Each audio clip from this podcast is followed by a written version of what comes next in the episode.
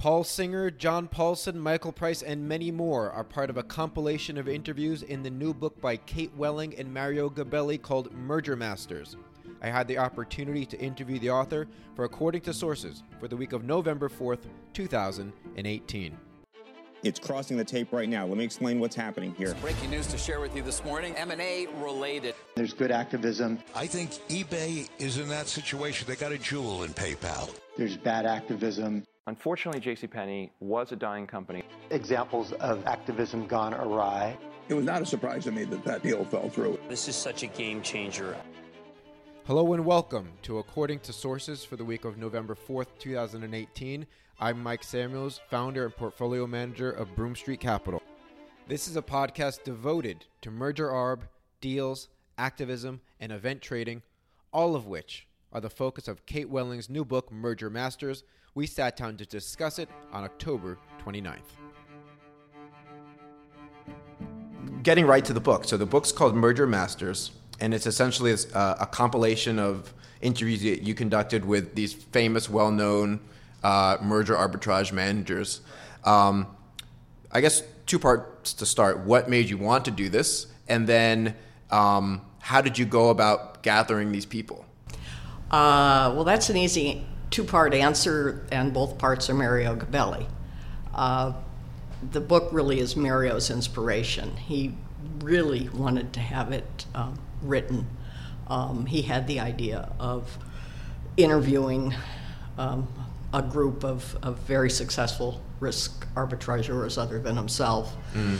um, and combining that with the uh, three interviews that we ended up doing with some very successful industrialists who've had experiences in the merger business one way or another. And Mario sent out Uh, the initial letters to uh, a long list of people. We came up with a list of people that would be good right. together. He sent out the letters and did the arm twisting, which he's very good at. and, he, and he wrote the foreword to the book. Uh, yeah, it looks like that. Yeah, okay. uh, uh, he talked it. Got it, yeah. got it. That was another interview. Well, if uh, like I was saying, if you love if you if you love war stories about deals gone wrong or deals gone right, and which I do, or I mean, if you just want to hear really smart people opine on their long experience in the business, it's great. Well, thank you. It's great. I, I read. I'm not sure how you. I've never written a book, but if I had, I would think about. I wonder how people read it. Mm-hmm. You know, so I read it over the course of four airplane flights. And so, and that was a good way to do it. It's a lot to take in all at once. You kind of want to do it in, in piecemeal. Yeah, I would be surprised if anybody sat down and read it cover to uh, cover, especially because there all, there's all that deal data at the back. Right. Well, I want to talk about that too. But I guess uh, a good place to start. I'm gonna I'm gonna kind of throw it back on you. There, you know, there's you interview so many people: John Paulson, uh, Martin Gruss. I, by the way, am I pronouncing it? Is it Gruss or Gruss? He says Gruss. Okay, um, I know you don't. I know you don't want to say who is the favorite, but who who would you say was would be the uh, who would you say you would point a, a reader to to say, hey, you've got to read this chapter. It's you know, it's really interesting.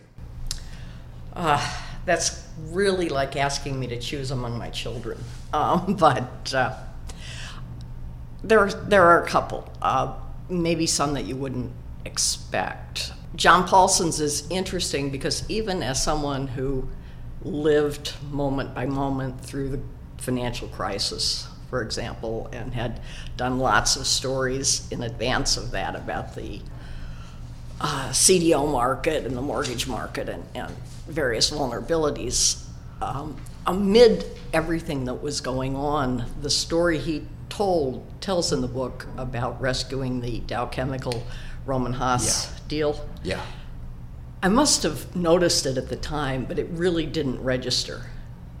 And hearing him talk about how he pulled that off and why he had to pull it off uh, was really fascinating to me. It was, and I was thinking of, you know, when I'm reading that part, I'm thinking, um, you know, everyone's getting buried at this point, right? It's like the financial crisis is in full swing.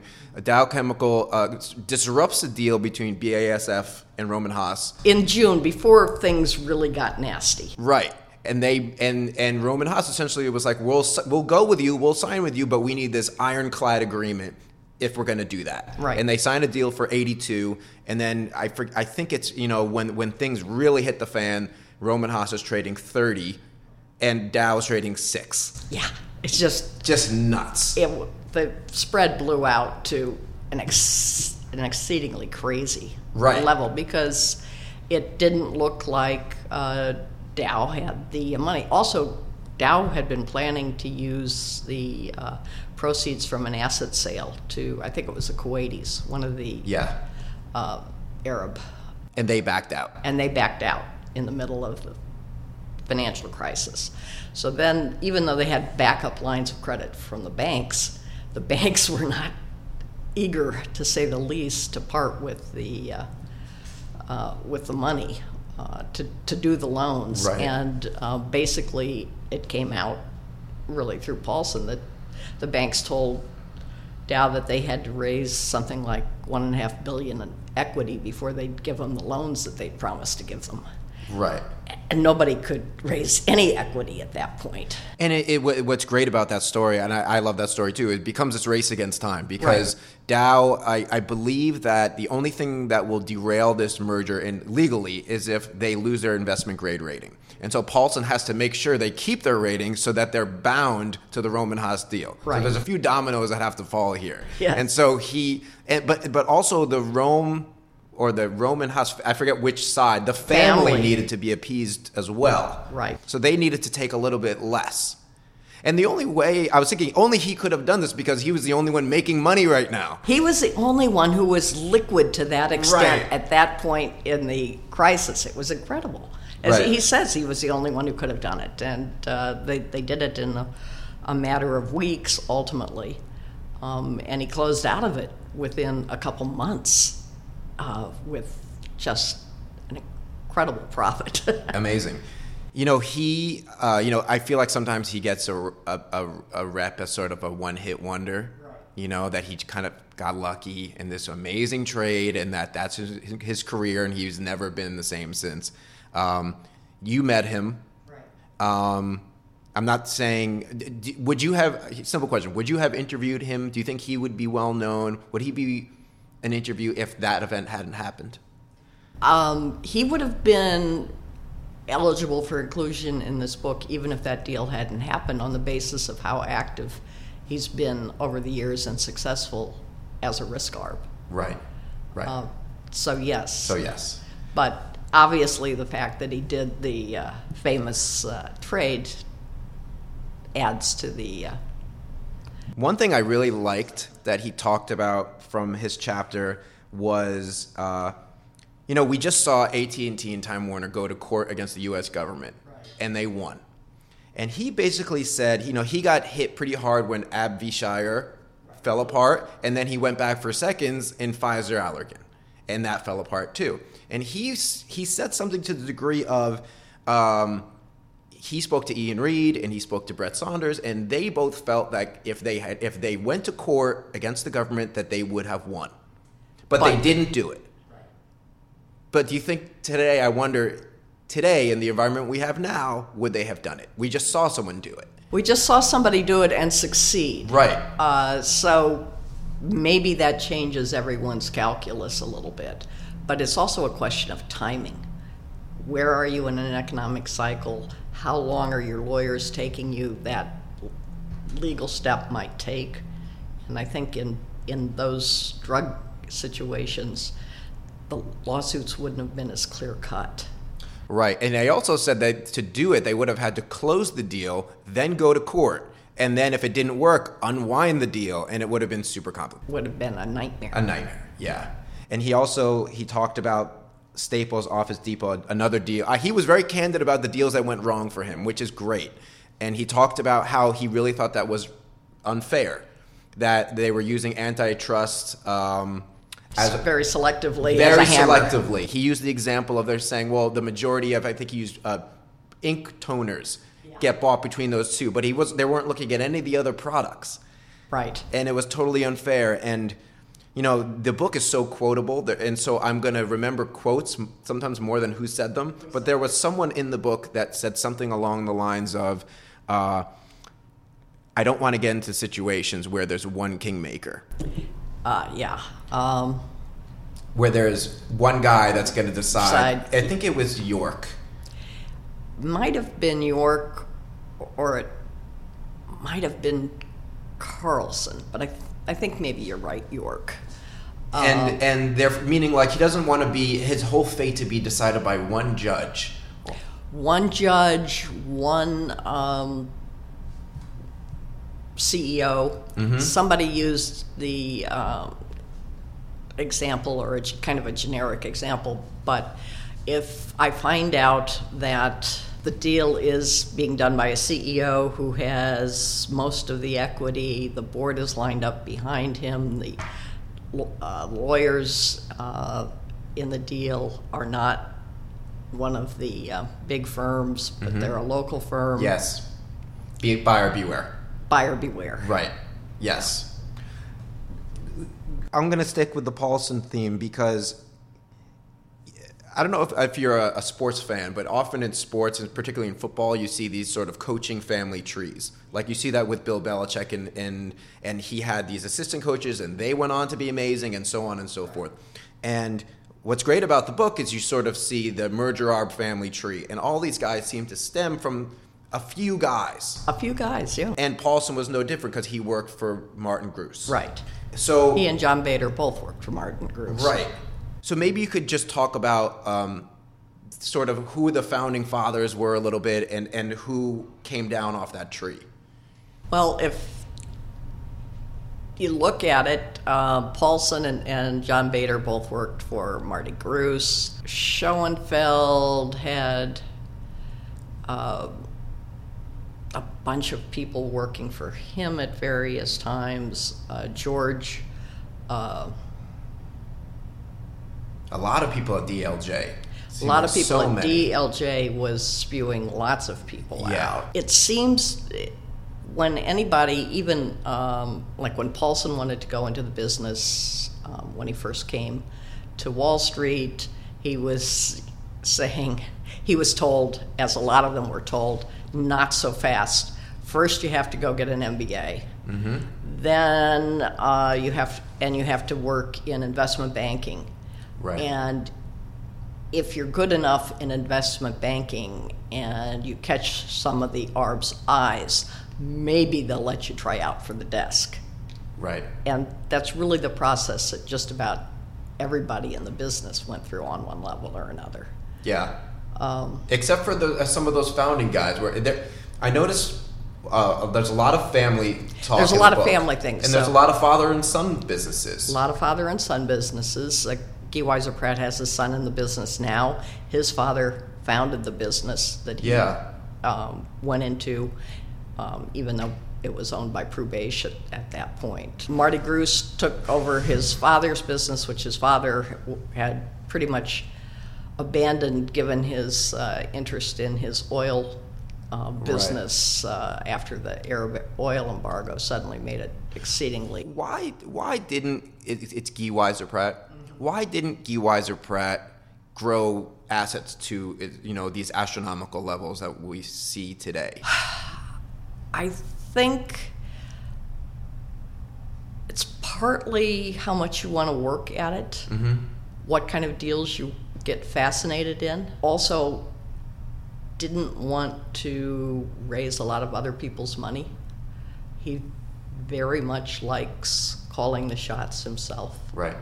Doing it his way. And I think he probably lost in a deal or two at, at crucial points right. in his career that made it somewhat harder. I mean, when he got caught in that um, Prudential in the um, eighties mm-hmm.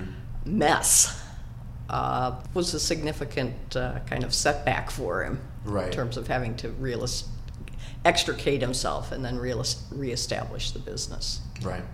I was thinking about how it seems like every day on C N B C or these various news outlets you hear about algos and machines and trading and A I, and and this particular niche of finance seems to be still human beings doing it. That, that someone called it, it's a judgment business. And there was, again, I'm going to forget who, someone went to go work for D E. Shaw for a little bit. Right. And, and and they were quant heavy, and they were trying to apply the principles of merger arb into a quant-based model. That's Mike Shannon yes. at Westchester. Yes. Do you still think that's the case? Is this a human being-driven business? I think there is so much... Um, I think one of the things Jamie Dinan, Dinan said is it's a great business if you like uh, human uh, psychology, mm-hmm. or if, if you're fascinated by that. And it's true. And there are just a lot of um, judgment factors that somebody's going to have a really hard time putting into an algo um, to evaluate. Uh, you could you could put every le- legal case in. Varying on merger arb, certainly, uh, and there are there's academic research showing something like if if you invest in j- virtually every deal, you're still go- you're going to win in right what ninety-five percent of them yes. or something like that. So it's a question of can you do that and keep your losses small enough to keep you in business, and that tempts. The uh, guys who are very quantitative. Mm-hmm. But there are just so many human factors in the deal-making process, and deals can turn on matters entirely rational or entirely irrational. Right. Also, I mean, no machine is going to do the the extra digging, we'll say, that some of these guys will do. So, I mean, the uh, and some of these things you kind of just, like, shake your head and say, I can't believe only one person did that. The the story about, um, I believe it was, like, a rare earths company in Oregon, Fan Steel, and he calls up the guy in the Yellow Pages, and he says, why is this guy doing this? And some random guy said, oh, they're doing that because the price has soared tenfold in, of the mineral in the last month. Right. And he was able to just kill it. That was uh, Mike Price in, yes. a, in an early... Uh, adventure in the uh, risk arb space, long before there was any uh, computer uh, or databases or anything like that, and where he literally went through the New York uh, phone book looking for people who dealt in that, that rare metal. So let's talk about the U A L deal, because it's it's it's peppered Which one? throughout this whole right. Well, I meant the airline. Um, it's peppered throughout. It is this, a kind of iconic. Uh, yeah, lesson. I mean, it seems like each one of these deals that fall apart is like a it's like a battle scar, and a lot of guys have this this battle scar. Um, do you think is there anything comparable to U A L and that we've seen, you know, in the last fifteen years? In the last fifteen years, I mean, that deal got to the one yard line and, and then, then fell apart. Right. Um, well, the Shire Abbey V. came pretty close, but it didn't, it wasn't also a market peaking event. Right, U A L calls a seven percent market decline, and I think they said in two hours. Right, which it, in those days was really something. Right. N- nothing really did that. Um, that that's probably the closest. Shire Abbey. Yeah. And that also, I mean, that had ripple effects. Right. And that, I remember, you know, deals were busting at the seams that day. Uh, things were happening in the way that, let's say, N X P I, Qualcomm, that didn't have that effect. Maybe it, that was because I was a slow death, but... Yeah, uh, short-term capital, as I call it. Long-term capital was the other one. Right. Because they uh, had a very large book of risk arb deals. Yeah. When that thing cracked, um, that they were very leveraged on. And all the spreads blew out like crazy. So guys who saw what was happening and had cash could clean up mm-hmm. at that point. And that one also was fairly market shaking. One thing that I really enjoyed is that you start each chapter with a quote from the fund manager. And my favorite chapter was the Paul Singer Elliott chapter. Okay. And so I'm just going to read the quote. This was from Paul Singer. So he starts off and he says, there's a set of mind that is absolute, that is an absolute requirement. If you're not a person whose starting point is, quote, what am I missing, rather than, quote, how freaking great am I, you're missing something essential to survival. What am I missing is like oxygen. If you're asking how great am I, you're the you're the Knight of the Living Dead. And I like that because, well, first of all, I think he might just be, he's one of the best. He's, he's, he's extraordinary. The reason that I even started this podcast was because I was constantly feeling like, what am I missing? When, when anyone ever says to me, well, why are you doing this? It's because I'm trying to fill in the gaps. Okay. You know, and this, from you know, I have a small fund. I work alone in, a, in an office in the West Village. Uh, it's different now, and I I wanted to you know become sort of a hub and, and start a conversation around things that weren't happening, mm. um, and that's been happening. The fact that you know you're here in my kitchen right now talking to me about this is an example of that. And so he just uh, he his ideals and what, the things he said, I just found myself you know nodding my head and being like, yes, you know he's he's he's spot on, and he is ruthless though. Oh, absolutely, his vibe is. Don't mess with me. So when you, just, did you, okay, can, tell me about that interview. Did you go to his house? Did you go to his office? I went to his office. Okay. Uh, his was one of the uh, very last ones we managed to schedule. What year, what was the year range on this uh, between all the whole book? Most of the interviews took place in twenty sixteen. Um, Paul Singer's took place in early seventeen. Okay. So you, it's, it takes place in his office. Takes place in his office. Uh, I wasn't uh, sure what I would find when I went up there. A lot of these people I had met before mm. in, in the course of my career doing the interviews. I had never met Paul Singer. He he was a very uh, you know gracious host and uh, welcomed me into uh, his office. We sat in his conference room, turned on the recorder. Um, I started... Uh, With I had a fairly organized set of questions that I tried to ask everyone just to, um, not to keep the interviews the same, but so that we covered basically the same ground to give some right. cohesion or coherence to, to the book. So I started um, asking those questions, and he was very voluble uh, about Uh, how he started in the business and um, his early frustrations and uh, listening to my old boss Alan Abelson's advice in his column. Who was his rabbi? He called him his rabbi, okay. yeah. Uh, and uh, I love the story about Marty Zweig's uh, uh, errant forecasts of the uh, right. Uh, Early seventies, right? Yeah, the air, around the Arab oil embargo, basically. Right.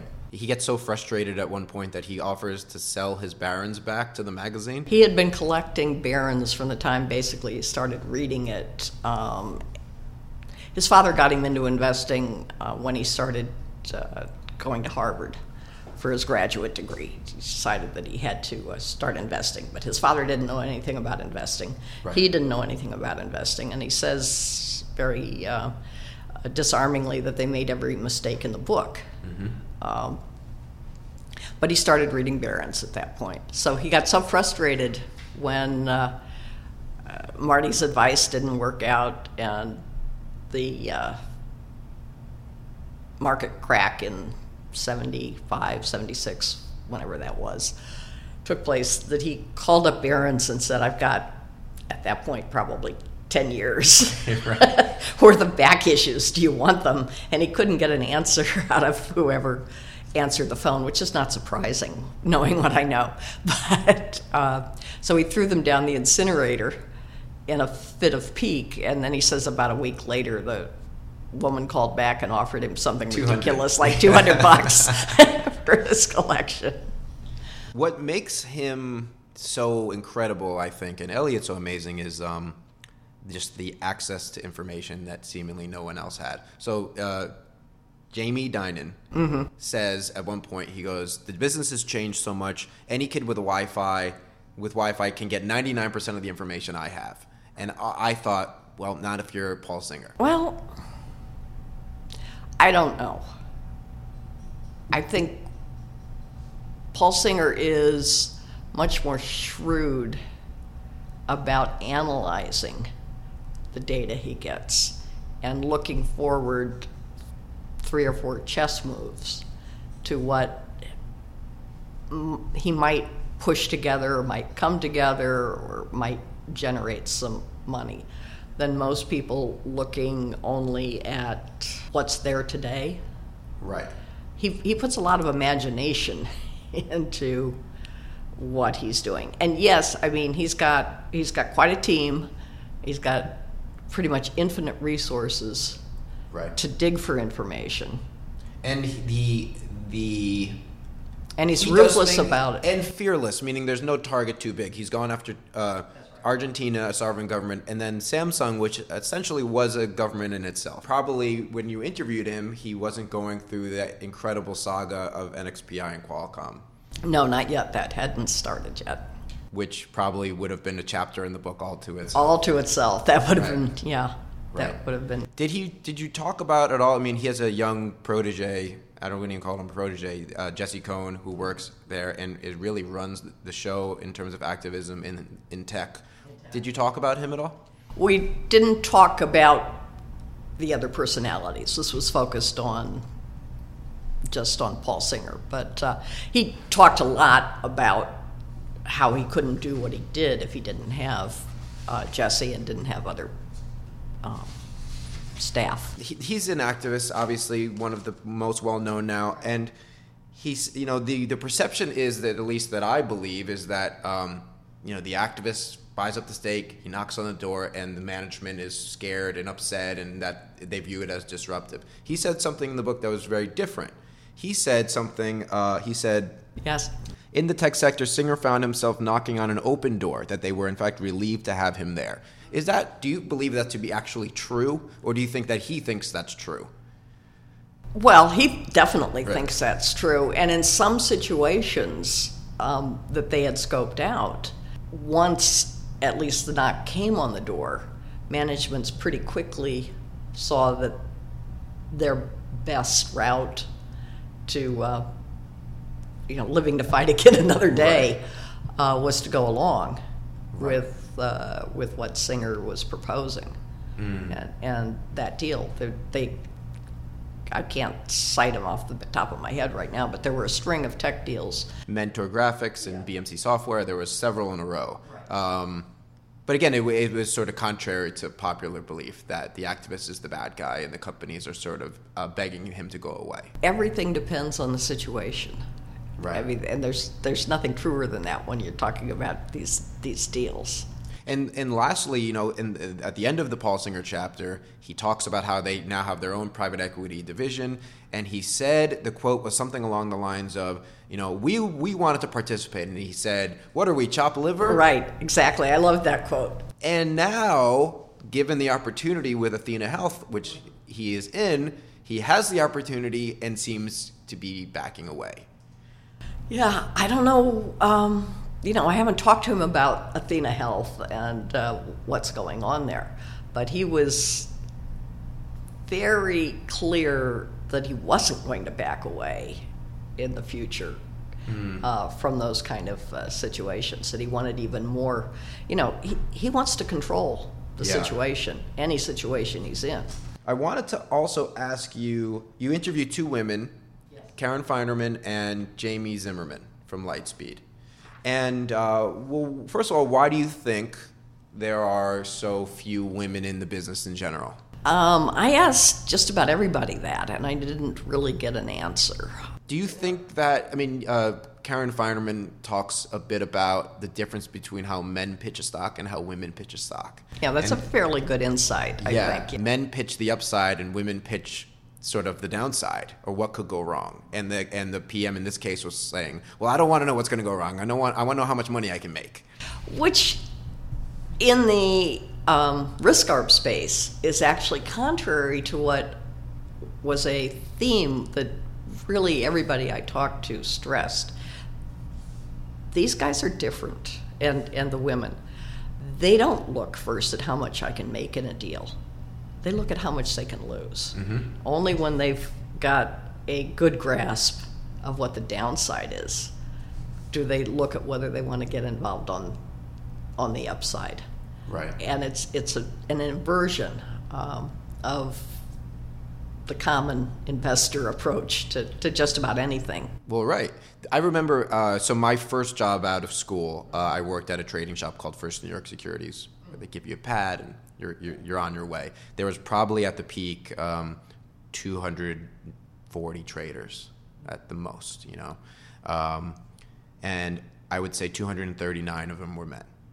And, and at one time I asked my boss, why are there only men here? Mm-hmm. And he uh, he was very old school, very old school Wall Street. And he said, Michael, um, women have a different risk tolerance than men. Ah, uh, I don't know. I, I dislike blanket statements um, because someone like Karen or Jamie, uh, they're good, they're good traders, mm-hmm. and they have a risk tolerance that probably puts that of a lot of men to shame um, the, in terms of really uh, going for it. But systematically, um, I've seen a lot of women as trading assistants around desks on Wall Street. Right. I know a handful. I've been around for forty plus years who stuck with the trading game or moved into portfolio management. Right. Uh, it's really been a difficult ceiling for uh, for women to uh, to crack, and any woman who wants a, a, there's also a very true uh, thing that Jamie avoided because she's the sole breadwinner, uh, which is. A lot of women want to pull back from uh, management, maybe in their thirties or forties, take care of kids for a few years. Mm-hmm. That tends to be just a killer. Career killer. Yeah. Yeah. Yeah. I mean, I I took a month off once, and I found it hard to come back, meaning I just yeah. felt so out of out it. Out of it, out of touch. Yeah. It's this job either, unfortunately, I mean, I love it, and most of the people in your book seem to love it too. It's great. I'm I feel grateful, and I'm really lucky that I get to do this every day. Um, but there's no part-timing it. No, you have to be passionate about it. You have to be you have to be willing to live it. Yeah. Uh, things happen twenty-four seven. It's like being a uh, deadline journalist for one of the uh, major news services on.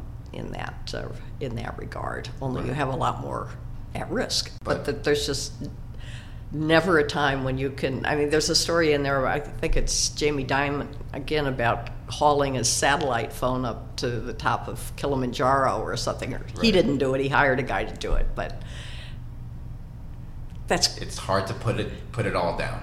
Yeah. Yeah, I agree. Which non-trading story did you find the most fun? So I I know for me. The one that I enjoyed the most was uh, it was George Kellner, and he talked about his family and the bow tie factory. The bow tie factory, which was just such like a great. And they were Hungarian, and the story goes that uh, they immigrated here. His father was a I think a banker in Hungary, and they fled. The father's selling light bulbs door to door, and the mother becomes the forelady in a bow tie factory. That's right. And yeah. uh, they she goes to her husband, and she goes, "We can do this."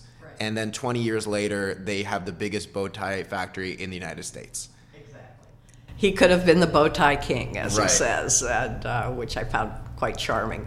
But uh, he had no interest in that, and uh, found his way into uh, into Wall Street uh, through basically a prep school friend.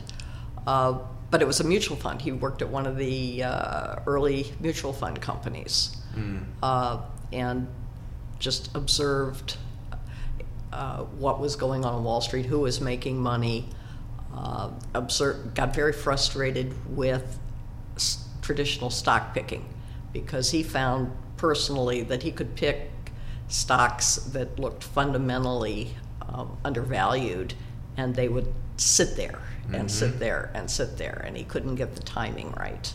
Right. Um, I love that quote. And, that was, yeah. yeah. And uh, he saw what some um, contemporaries were doing in the uh, risk arb business, which was boiling at in the seventies uh, and uh, and the eighties. Saw that the time frame for um, knowing whether you were right or wrong in a risk arb deal was generally a lot shorter. Yep. And uh, yeah, he he makes the, a great point where he says, "I'm good at connecting the dots. I was a good analyst. I was getting the fundamentals right and the stock price wrong. Right. But if I get the fundamentals right and I connect the dots in risk arb, I get a pretty predictable outcome." That's right. And that's why I like the business too. It's if if you can connect the dots, you're going to be okay most of the time. Mm-hmm. Okay, so let's go to the back half of the book. So you, the back half is devoted to the C E Os that were involved in a lot of these deals. That's right. And uh, I was thinking, you know, you there was there's sort of a core group of fund managers that you, in a way, you, like you had to pick these guys, but you had any number of C E Os that you could have picked that have created vast amounts of wealth in, in huge industries. So why did you pick these three? You picked Bill Stiritz, who, of course, famous for Ralston Purina and Post and many other uh, companies, Peter Montrone of Thermo Fisher, and uh, Peter McCausland of Airgas. Uh, well, it was partially availability. There's no, there's no getting around that. But more than that, uh, we wanted to do Bill Stiritz because of uh, everything he had done at Post and, and the uh, everything he, the A R B community thinks that he did to them in earlier deals. Mm-hmm. Um, because he's a eighty-six-year-old, uh, very uh, vibrant uh, commentator and, and an analyst of the, of the business scene even to this day, and so he could give such a wide sweep of where, where did you conduct that experience? Um, in New York. Okay. Yeah. In his home or in his? No, in in uh, a hotel. Got it. Okay. So now he seems pretty involved still. He is still very involved in uh, Post Holdings. I mean, he's not the C E O, right? But he has an office uh, in Saint Louis, and uh, you know when he's not tending to his racing stable or right, big horse racing guy, thoroughbred big horse, guy. yeah, thorough thoroughbred guy. Did uh, you know? I was speaking with um, an analyst, Tim Ramey of Pivotal, and he used to work for Davidson. And during the Herbalife saga that was happening, um, he got involved in Herbalife. Yeah, he did. And uh, Tim Ramey said, "In my thirty-five years, he is the the brightest investor I've ever met in my life." He's an incredible investor, uh, a long-term investor, mm-hmm. which is where he runs into conflict at times with the uh, with the A R B community.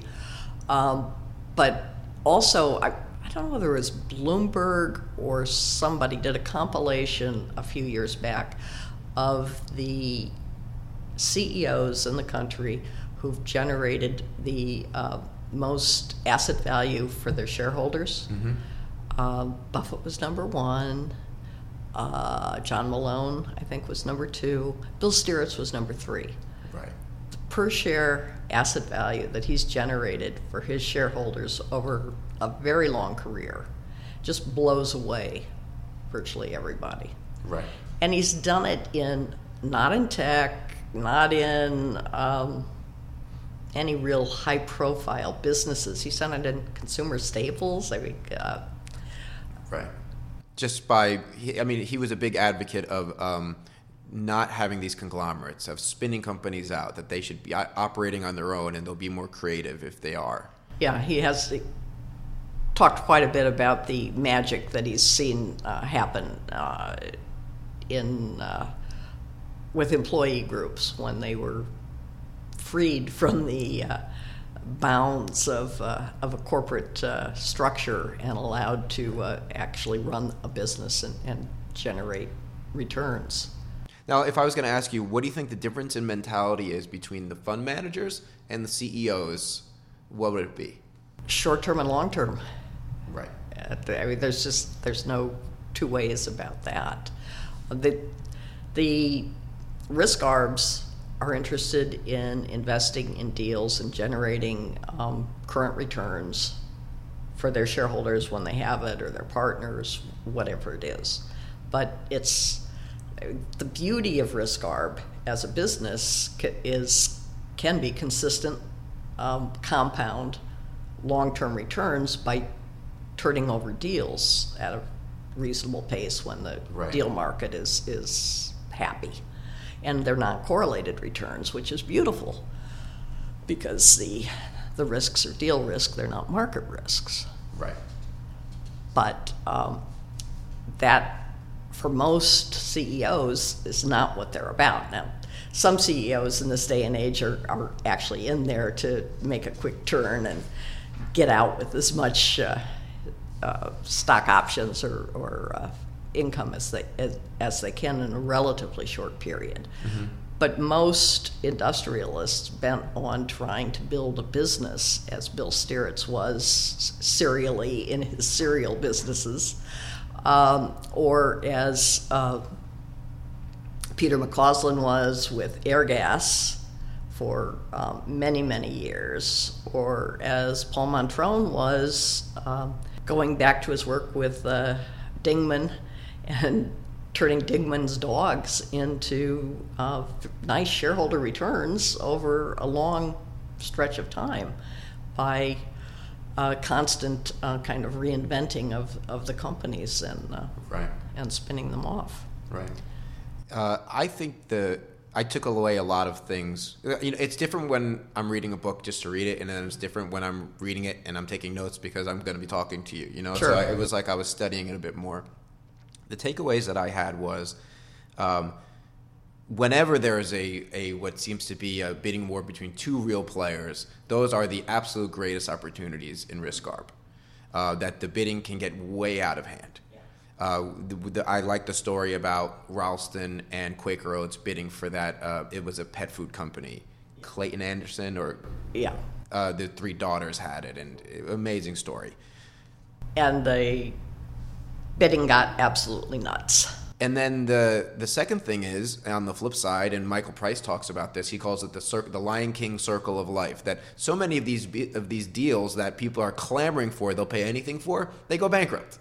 Yes. It happens all the time, over and over and over again. Clint Carlson says, along the same lines, he doesn't actually think the M and A business is that great a business, that most deals, he doesn't he can't cite any uh, studies that uh, have numbers to prove it, but the more deals run into trouble than succeed, mm-hmm. ultimately. But it gets buried in the follow-on uh, uh, activities of the companies, well, spin-offs or subsequent mergers or or, or whatnot. Uh, one of the uh, one of the things Jamie Zimmerman says is she gets a particular bit of uh, joy as a researcher when she's looking at a deal and there have been previous deals, and she can go back to the deal documents and see what they were promising and saying was going to happen from the original deal, right, versus what really happened, and now what are they saying about the current deal. Um, and that is particularly useful to her on the flip side of M and A deals, which is restructurings, and right. so many of the risk arbs get involved in both sides of that because they really are the two sides of the uh, circle of life that right. Michael well, was talking was about. Three, he said it was the uh, equities are cheap, yeah. M and A, and then distressed and over, and he goes, I want to participate in all of it. That's right. Um, okay, so I end every interview with five good questions for the for the guests. Uh, so the first question I have is a is a two-parter. Part one, is there anyone that you asked to interview for this book that turned you down? Uh, Bob Rubin. Any reason? Just doesn't want to call attention to the his early career. He's happy with where he is and doesn't want to talk about it. Well, the second question, the second part of the question was, uh, who would you consider to be your dream interview? uh, well, Bob Rubin would be pretty interesting. Uh, And I've never interviewed uh, Warren Buffett, and he mm. would be fun. He does a lot of, he does not a lot, but he does risk arb. He does, yes, he does risk arb. Um, he said, uh, he's the one that uh, Mario's got a, a quote he always uses. Give a man food, to, he'll eat for a day. Teach a man risk arb, he'll eat for a lifetime. Right. It's a good quote. Yeah. Um, okay, question two. Um, I'm going to put you on the spot. So if you had to invest your money with one person from this book, who would it be and why? Yeah, that's like picking my favorite. I'm putting you on the spot. uh, well, the easy answer is I have some money with with Gabelli. Um, if I had enough money, would I put? Would I give Jamie Dinan some money? Would I give uh, Drew Figdor some money? Would I give John Bader some money? I'd give Jamie Zimmerman money. Um, but I don't have it. I'm a writer. Got it. Okay, um, question three. Uh, during the course of this book, uh, you conducted these interviews mostly in person, uh, and you must have traveled to some fairly luxurious homes and offices.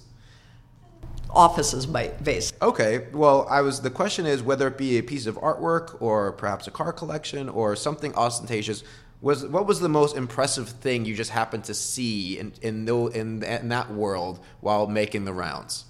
Um, actually, most of them have very understated offices and conference rooms and things like that. But there was a, um, and some of them, like Mike Price's, looks disturbingly like mine, papers everywhere, files everywhere. It's just uh, crazy. But um, John Paulson had some fine art uh, statues, um, and I'm going to guess one of them was a, uh, a Giacometti, I can't pronounce the name, Giacometti. Okay. Um, just kind of casually there in the conference room. Got it. I, well, I could live with that. Pretty cool. Um, okay, fourth question. Who, let's say you uh, work for one of these people, hypothetically. Um, who would be the scariest person to work for if you, you know, messed up in a situation? Mm, I wouldn't want to work for Paul Singer if I messed up. No. He absolutely does not want to lose. Yeah. He, um, there's a quote in there. He said, yeah, no excuses. No excuses. Did you get the sense that these people have like pretty abundant personal lives, or is that work really the primary focus? Um, they do have personal lives. Uh, Jamie Dinan talks about um, being a woodworking nut, do it yourself.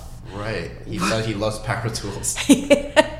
And it's, which is, I guess, good because he has something like five houses, right. So you might as well um, keep up, keep them up. Uh, and they have families, uh, but most of them are pretty consumed by what they do. It was odd that a Martin Gruss would say that he, even when he was adamantly working uh, the art business mm. as a young um, as a young man, as a man in his forties, would go to would quit work at five o'clock basically every night and go home to his family because he thought that was an important um, thing to do. Right. I pretty much guarantee you, Paul Singer's never done that. I don't think Mario Gabelli's done that. I don't think. Right. You know, there are quite a few. Right. Um, who probably haven't kept that work-life balance quite as... It's uh, tough. I have trouble doing it. Yeah. Last question. So you were managing editor of Barron's for over twenty years? Yeah, pretty much. Uh, so the years on that were seventy-six to ninety-nine? Uh, not managing editor in seventy-six. That's when I joined. Uh, seventy, uh, seventy-nine, eighty is when I became managing editor. Okay. So during that time, um, what would you say was the highlight for you, a career highlight at Barron's? Oh, gee. Uh, well, that was too early for our coverage of things like Drexel. Uh, but we did um, a lot of exposés. I did one personally. Uh, it's, too old, it's too old for you to remember, but there was a um, over-the-counter Um, small stock fraud uh, on on Wall Street called First Jersey Securities. Uh, there was a guy named Bob Brennan who had T V commercials where he was jumping out of helicopters and telling people to invest in his uh, pump and dump deals. Right. and uh, and we had fun exposing that. Um, Does it make you sad at all that Barron's isn't, you know, what it used to be in terms of like a force? Uh, yes, uh, it, in a word. But you know, everything changes. Mm-hmm. Um, there's. I don't think any newspaper or magazine that's pretty much the same as it was in nineteen eighty right. or nineteen ninety. Uh, the business is, has changed radically. Right. I just, you know, when I was young and I was into this from a young age, and your only access really was Louis Rukeyser or Barron's. That yeah. was it. And now you have so much with Twitter and C A B C on all the time, and yeah. it's just different. Well, again, the book is called Merger Masters. It's great. Is it out? Is it available now? It is. You can pre-order it, pre-order it on uh, Columbia University Press's website or Amazon, which is what everybody will do. It's officially out November sixth, Election Day. Why do they choose Election Day? I... Well, it was great. And I hope in twenty years, maybe I, I can get my own chapter in your next one. Uh, I hope I can still write in twenty years. Thanks again for coming. Thank you. Bye. Again, my thanks to Kate Welling for coming on the show. Not only is this book full of great stories about deals gone right and wrong, it's full of incredible words of wisdom from some legendary investors. That concludes the podcast for this week. Again, I'm Mike Samuels of Broom Street Capital, and I'll see you next week.